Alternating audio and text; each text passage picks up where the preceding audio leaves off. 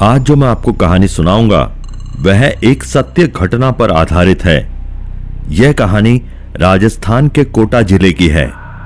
मेरा दोस्त अंगद और उसकी वाइफ जूही दोनों लॉन्ग ड्राइव पर निकले थे।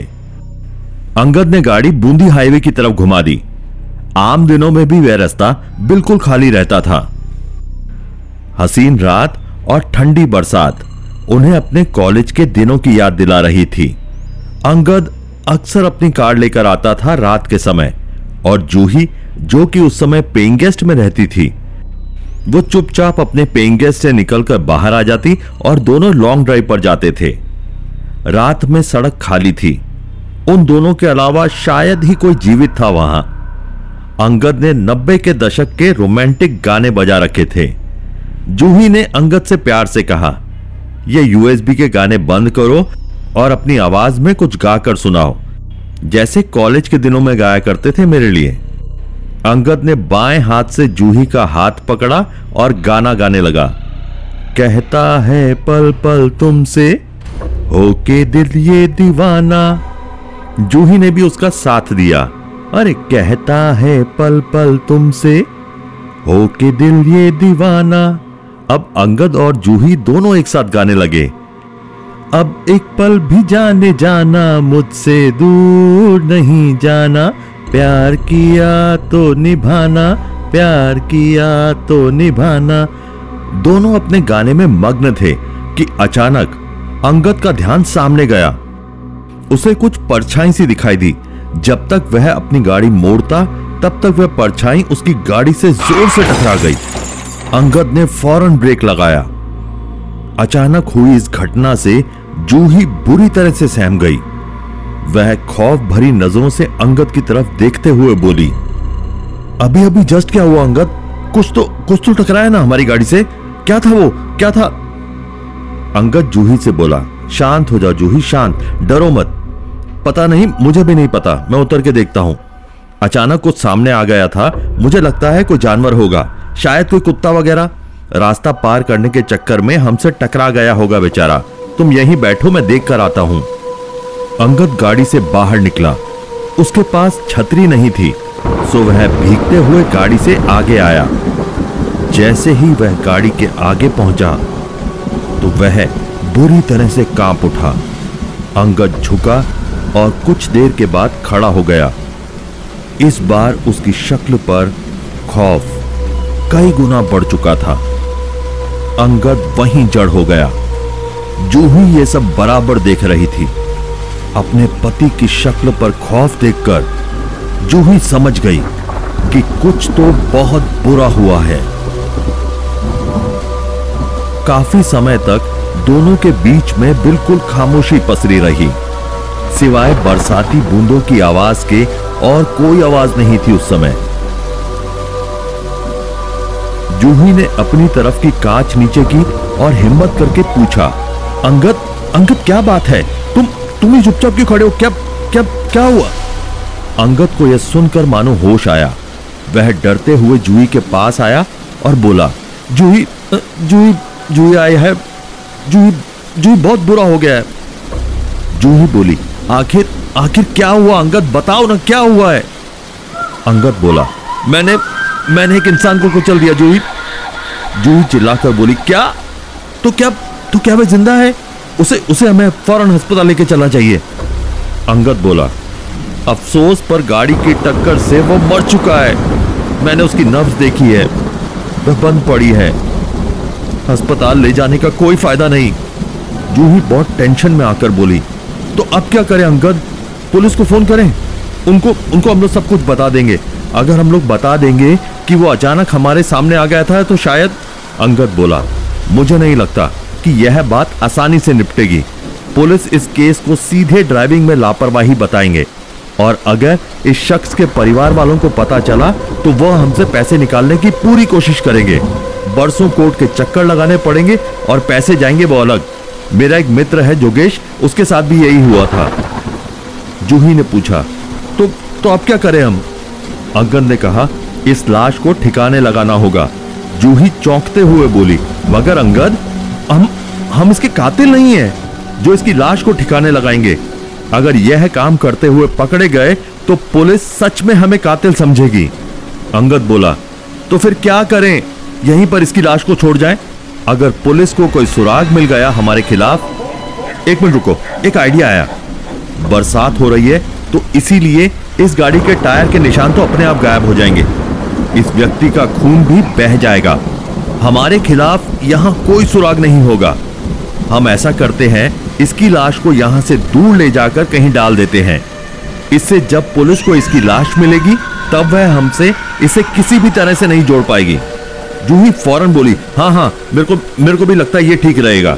अंगद बोला, जूही, चलो आओ, गाड़ी की डिक्की खोलो, मैं इसकी लाश को लेकर आता हूँ। जूही गाड़ी से बाहर निकली और उसने आकर डिक्की खोल दी। वहीं अंगद को अकेले उस लाश को उठाने में दिक्कत आ रही थी। सो जूही ने उसकी सहायता कर दी। पर जैसे ही जूही ने उस लाश को छुआ, वो फ़ौरन बोली, अंगद, ये बहुत अजीब है।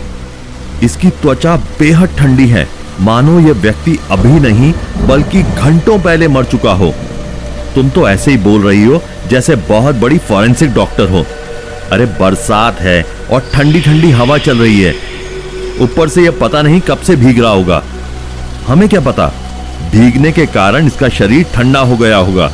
एसी में बैठने पर हमारे हाथ पाँव भी तो ठंडे हो जाते हैं। तुम ज़्यादा मत सोचो इसके बारे में, जूही। तुम लाश को डिक्की में डालने में हेल्प करो। दोनों ने लाश को डिक्की में डाला और गाड़ी के अंदर जाकर बैठे। अंगद ने गाड़ी चलानी शुरू कर दी और पूरी रफ्तार के साथ एक दिशा में दौड़ाई गाड़ी। जूही ने पूछा तो तुम इसकी लाश को कहाँ छुपाने वाले हो अंगद? अंगद बोला यहीं पास में खाली मैदान है। वह बदमाशों के अड्डे के रूप में बदनाम है। अगर वहाँ पर इसकी लाश फेंक दें तो पुलिस सोचेगी कि किसी बदमाश ने इसकी हत्या कर दी होगी। जो जूही चैन की सांस लेते हुए बोली यह सुनकर थोड़ी राहत मिली मुझे। हम, हम बच जाएँगे ना? अंगद ने आगे मोड़ पर अपनी गाड़ी मोड़ दी और वह नए रास्ते की तरफ़ चल दिए। वह रास्ता बिल्कुल वीरान था, मगर निचले स्तर पर होने के कारण उसमें थोड़ा पानी भर रहा था। कुछ और मोड़ के बाद अंगद और जूही उस मैदान के पास पहुँचे। मगर जैसे ही उन्होंने सामने देखा तो अंगद के मुँह से बोल फूट पड़े, ओ, शिट! सामने के रास्ते को रोके हुए पुलिस की दो गाड़ियाँ खड़ी थी। जूही ने डरते हुए अंगद से पूछा, अब अब क्या, अंगद? अंगद जूही को दिलासा देते हुए बोला, कुछ नहीं होगा। ऐसे बर्ताव करो जैसे कुछ नहीं हुआ। सब ठीक है। हम दोनों बस एक रोमांटिक सैर पर निकले थे, बस। एक बार पुलिस को यकीन हो गया तो वह हमें जाने देंगे। अंगद गाड़ी आगे ले गया और फिर पुलिस ने उन्हें रुकने का इशारा किया। एक पुलिसकर्मी अंगद के पास आया तो अंगद ने कांच नीचे कर दी। वह पुलिस वाला अंगद से बोला, अपना लाइसेंस दिखाओ। अंगद ने फ़ौरन अपना लाइसेंस थमा दिया। फिर वह बोला, और यह कौन? आपकी पत्नी? इतने रात गए, यहाँ क्या कर रहे हो? पता नहीं क्या? ये जगह खतरनाक है? अपने डर को हँसी के ज़रिए छुपाते हुए अंगद बोला, जी हाँ ये मेरी पत्नी है। ये रहा इनका आईडी हम दोनों लॉन्ग ड्राइव पर निकले थे। मुझे लगता है कि शायद एक गलत टर्न ले लिया, इसलिए हम लोग यहाँ पर आ गए। पुलिसकर्मी बोला, ठीक है, पर याद रखना इस तरफ़ दोबारा मत आना। चलो, अब जल्दी से अपनी डिक्की खोलकर बताओ। अंगद चौंकते हुए बोला, सर सर, डिक्की क्यों? हम तो बस, हम तो पुलिस वाला अब कड़क आवाज़ में बोला, हमको जानकारी मिली है कि कुछ तस्कर यहीं पर अपना माल लेकर आने वाले हैं। जाँच तो करनी पड़ेगी। चलो, जल्दी से अपनी गाड़ी की डिक्की खोलो। यह सुन अंगद और जूही के पसीने छूट गए। अंगद जूही से बोला, अब जो होगा देखा जाएगा। डरना मत। मैं तुम पर एक भी आँच नहीं आने दूँगा। यह बोल वह चाबी लेकर गाड़ी से उतर गया और फिर वह गाड़ी के पीछे गया, जहाँ दो यमदूत जैसे हवलदार टॉर्च लिए रेनकोट में खड़े थे। अंगद ने चाबी लगाई और डिक्की खोली। उसका दिल बेहद जोरों से धड़क रहा था। उसे लग रहा था कि वह छाती फाड़कर बाहर निकल जाएगा। उन यमदूतों ने टॉर्च मारी डिक्की में और चिल्लाकर कहा, साहब, या तो कुछ नहीं है डिक्की में, खाली है, खाली. यह सुन अंगद हैरत में पड़ गया। उसने अपनी निगाहें मोड़ ली थी, पर जब उसने देखा तो डिक्की सच में खाली थी। यहाँ तक कि खून का एक कतरा नहीं था उसमें। मानो कभी उसमें लाश रखी ना हो। उस पुलिसकर्मी ने कहा, ठीक है, सर, अब आप जा सकते हैं। यह सुन अंगद सीधे आकर गाड़ी में बैठ गया। वह कुछ नहीं बोला।